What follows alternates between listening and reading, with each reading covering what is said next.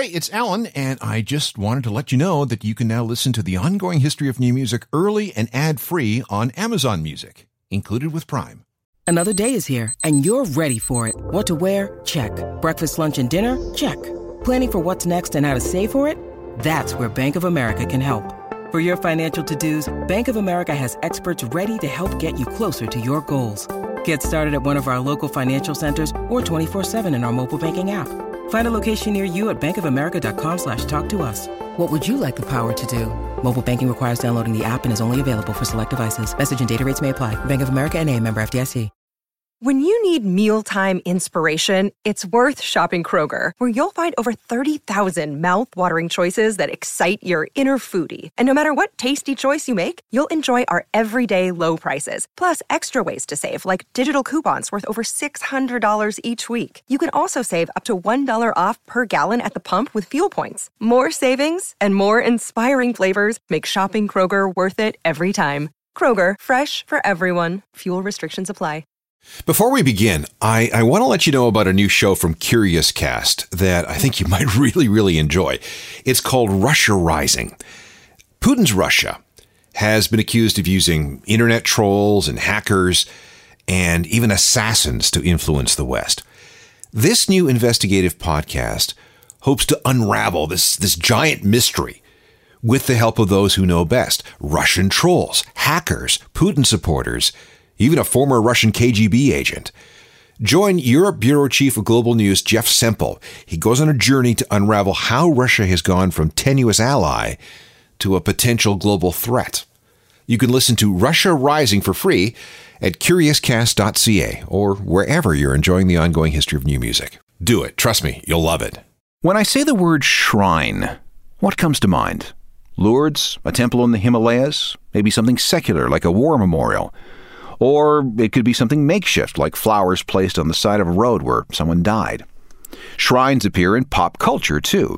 Any place that has been deemed important because of its history or its associations can be considered a shrine. It's a place people visit so they can see things for themselves. Now, rock and roll has many shrines. The field where Buddy Holly's plane crashed near Mason City, Iowa in 1959. The site of the first Woodstock in 1969. Elvis's Graceland. Doesn't get much bigger than that, does it? But what about in the modern era of rock? There must be places where people make pilgrimages. Well, of course there are. And here are a bunch of them. This is the Ongoing History of New Music podcast with Alan Cross. Welcome again. I'm Alan Cross, and we're going to take a bit of a road trip this time. We're going to visit hallowed ground, sites that have become forever more sacred in some way to fans of alt-rock. People actually plan vacations around these places. I know I have. There's just something about actually seeing where it actually happened. Being there just makes it so much more real and alive. You're not reading about it, you're there. There are many dozens of alt-rock shrines, but I've picked out my favorites. Some you may have never heard of, but trust me when I tell you that there are people who travel from around the world just to be in their presence, even if the physical thing doesn't exist anymore. For example, the first time I went to London, I got on the tube and went up to Camden. Away from the markets and the crowds on Inverness Street is a pub called The Good Mixer. Now, trust me when I tell you that it ain't much, but if you're a fan of the Britpop era, you have to at least stop in for a pint. In the early and middle 90s, this became a hangout for many of the people who would form the bands of the era. Guys from Blur and Oasis got stupid drunk there many times. Not together, of course. Other regulars included the Libertines and then later the Darkness and Travis. When Britpop hit and word got out, everybody descended on the Good Mixer, something that really pissed off the regular clientele, regular working-class blokes who really didn't appreciate the noise coming from the back room. That's where many a band was formed and many a song took shape. Now, the rock stars and their hangers-on have long moved on, but the place still has a cool rock and roll vibe to it with its pool tables and well-stocked music library. And Britpop fans still visit and buy the t-shirts. So, if you ever find yourself in London, and if you have any affinity at all for the kind of music that came out of Britain in the middle 1990s, the Good Mixer in Camden is an authentic Britpop shrine. All the people, so many people.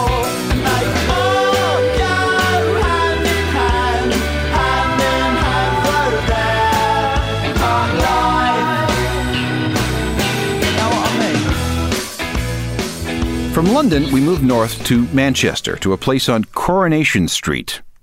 Yes, Coronation Street. It's in the East End. If you have a copy of the Smiths' The Queen Is Dead album, you've probably stared at the picture of the band standing in front of a building called the Salford Lads Club. Now, this place has stood there since 1904, when it was founded by Robert Baden Powell, the guy who founded the Boy Scouts. The Smiths decided to pose there because of the club's history. The club, though, was not really amused.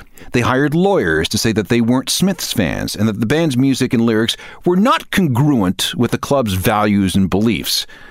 At the very least, they wanted everyone to know that anything the Smiths did was not connected to the Salford Lads Club, nor did they appreciate this appropriation of their name and image. Later, when Smiths fans started showing up to recreate the photo featuring themselves, the club wasn't very welcoming, even to people who had come from halfway around the world just for the opportunity of taking that one picture. Shove off! We don't need your kind around here! Still, they came. And posing outside the Salford Lads Club is every bit of pilgrimage for Smiths fans as it is for Beatles fans to use the crosswalk down the street from Abbey Road Studios in St. John's Wood in London. It took years for the club to lighten up and to figure out that, well, maybe they should take advantage of their status as a Smiths shrine. And they have, a little bit. They even took £20,000 from Morrissey to help with some renovations. Still, if you do visit, don't expect too much from the landlords.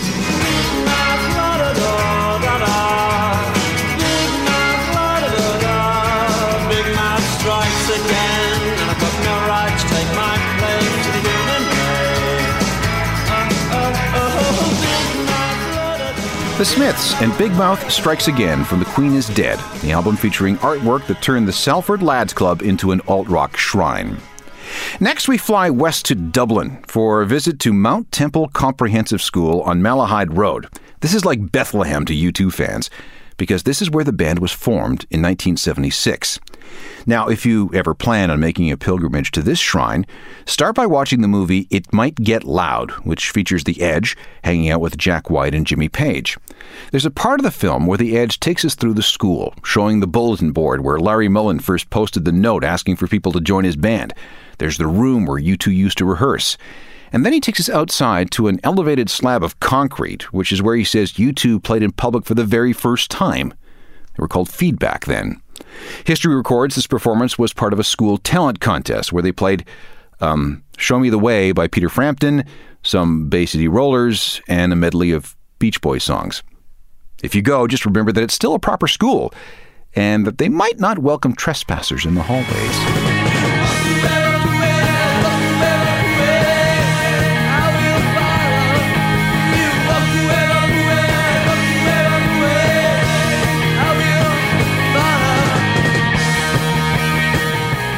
They probably didn't sound that good playing on that concrete slab, but who would have guessed that when that recording was made in 1981, this band would be able to stage a world tour that would gross $750 million. Mount Temple Comprehensive School, our third alt-rock shrine. This is a tour through a series of historic alt-rock shrines, and we've just landed in New York. When it came time for the Beastie Boys to start thinking about the artwork for their second album, they wanted something that exemplified their New York existence. Ad Rock got things started when he heard an old radio commercial for a men's clothing store in Brooklyn. The name of the store was Paul's Boutique. Hey, that would make a good name for a record, he thought. The problem was that Paul's Boutique didn't exist anymore. It had gone out of business, so they had to fake one. They found a store called Lee's Sportswear, right at the corner of Ludlow and Rivington Streets. And that's not in Brooklyn. It's on the Lower East Side. A sign was made up and hung over the sidewalk. A photographer named Jeremy Chatan took a panoramic shot, which was then folded down the middle for the record. When the album was released on July 25th, 1989, the whole thing landed with a thud. Everyone who was hoping for more songs like Fight for Your Right to Party and Girls and all the other frat boy stuff from the first album was very disappointed. Paul's Boutique was branded as a failure. It wasn't until much later that people began to realize what a work of genius it was. The production, the sampling, the clever use of beats. That album is now considered to be a landmark recording, an essential part of anyone's music collection. But back to the sportswear store. When the album finally took off, the sportswear place disappeared, and a restaurant called Paul's Boutique opened up. It stayed there until 1997, when it was sold and then renamed the Three Monkeys. That was a great place to go for falafels and shawarma after a night of heavy drinking. Unfortunately, a fire ripped through the place in January of 2011. There's not much to see anymore unless the owners decide to rebuild. Well, at least its existence is well documented. Hey, hey, hey, hey, hey, hey, hey, ladies!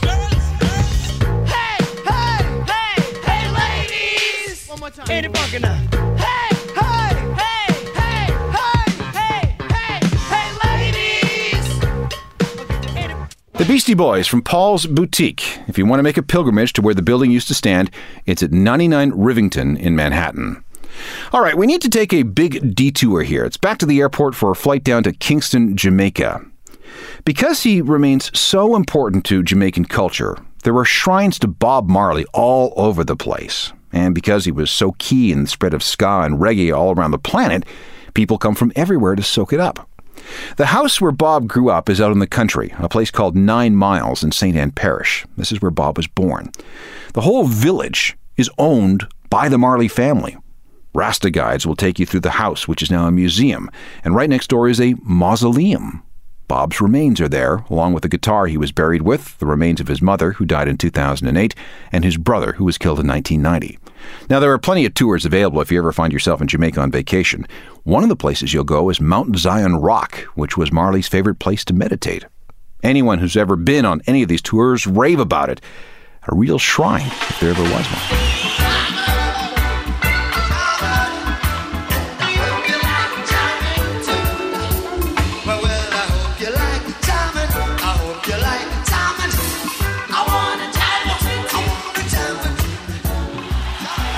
From Jamaica, we fly to Atlanta, where we connect on a short commuter hop to Athens, Georgia.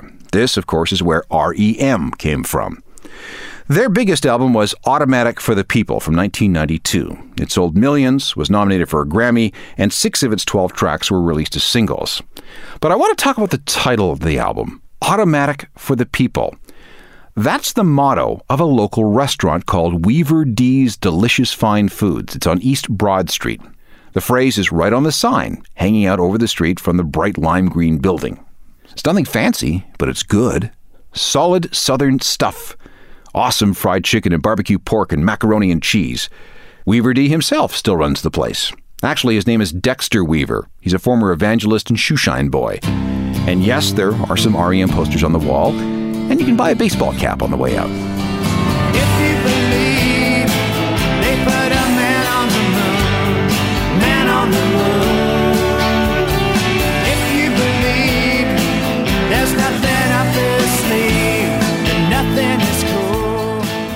R.E.M. and Man on the Moon from their 1992 album Automatic for the People. The shrine is Weaver D's Delicious Fine Foods in Athens, Georgia. We now move west, and in a second we'll end up in California, out in the desert looking for a very specific tree.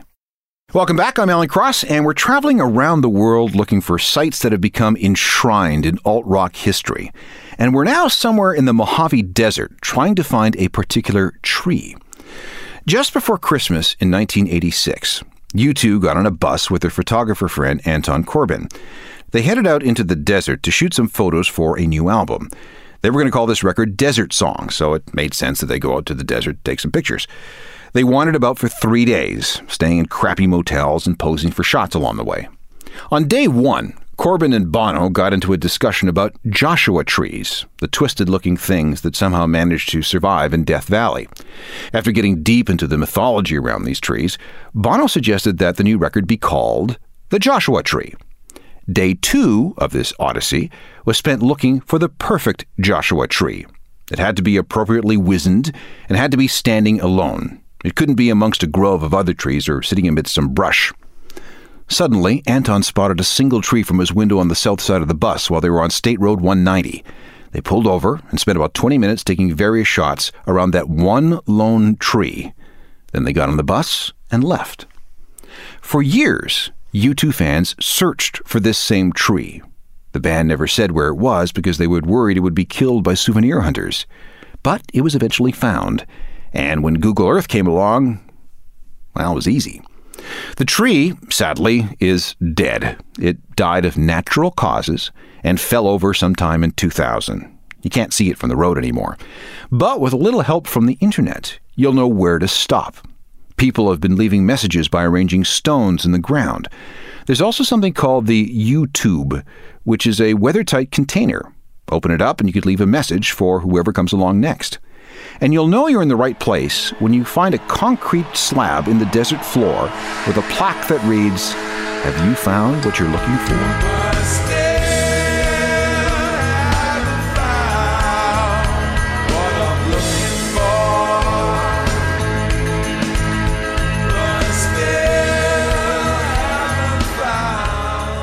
U2's Joshua Tree, or what's left of it, west of Death Valley on Highway 190, if you know where to look. Our second to last stop is Berkeley, California, or West Berkeley to be specific. The address is 924 Gilman Street, probably the most important all-ages punk club in the world. Doesn't even have a proper name. People just call it by its address, 924 Gilman. Doesn't look like much. It's a nondescript building in sort of an industrial area right next to a wicker shop. And as far as I know, the owner of the wicker shop still owns the lease on the building. 924 Gilman was founded in 1986. It's a members-only place. If you want to belong, you have to pay $2 per year. That entitles you to sit in on membership meetings on the first and third Saturday of every month. That's when club business is discussed. There are rules. No drugs, no alcohol, no violence, no racism, no homophobia, or major label bans allowed. Interesting how that last condition is lumped in with all the rest, huh? And it means that Gilman Street alumni like Green Day and The Offspring and AFI and Primus and even Bad Religion aren't really welcome anymore. It's a tough place, but considering the number of important punk bands that have filtered through there, it's an important place for punk fans to visit. Here's some Green Day from their indie days. They were welcome at Gilman Street when they recorded this original version of the song in 1992.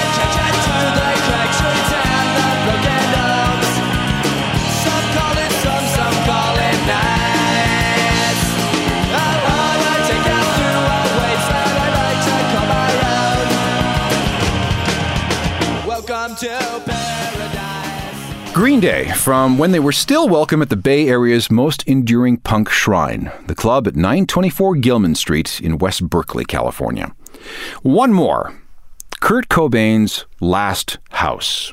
The address is 171 Lake Washington Boulevard East in the Denny Blaine district of Seattle. It's a big place, 7,000 square feet with 4 bedrooms, 5 bathrooms, and 5 fireplaces.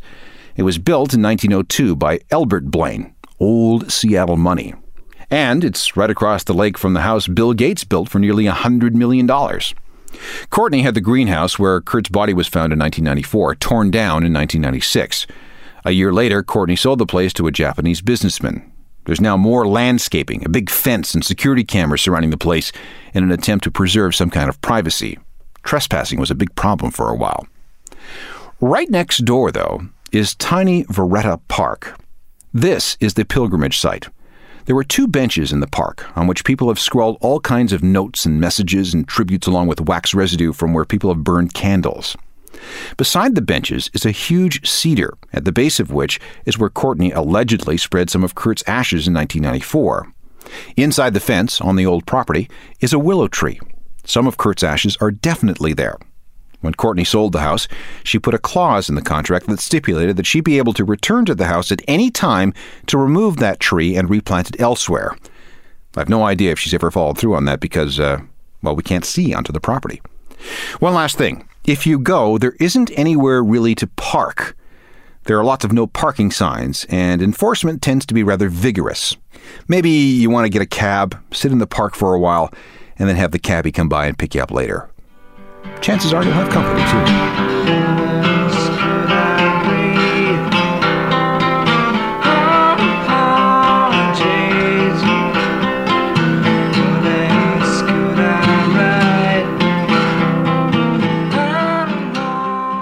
So those are 9 alt-rock shrines that people from around the world visit every year. There are plenty more, naturally. If you would like to put together your own pilgrimage itinerary, Fodders, the travel guide people, used to have a couple of books called Rock and Roll Traveler. One edition was for the U.S. and another covered the U.K. and Ireland. They went out of print a while back, but I'm sure used copies are still around. A more recent book is called Never Mind the Bollards, a road trip around England's rock and roll landmarks. Author Max Woolridge has done a nice job putting together a tour of important places to visit in Britain. It's published by Footprint Travel Guides. As someone who has visited a number of rock and roll shrines, I can tell you that it's worth it. Like I said at the beginning, there is no substitute for actually being there and feeling it.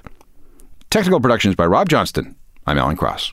You've been listening to the Ongoing History of New Music podcast with Alan Cross. Subscribe to the podcast through iTunes, Google Play, Stitcher, Spotify, and everywhere you find your favorite podcasts.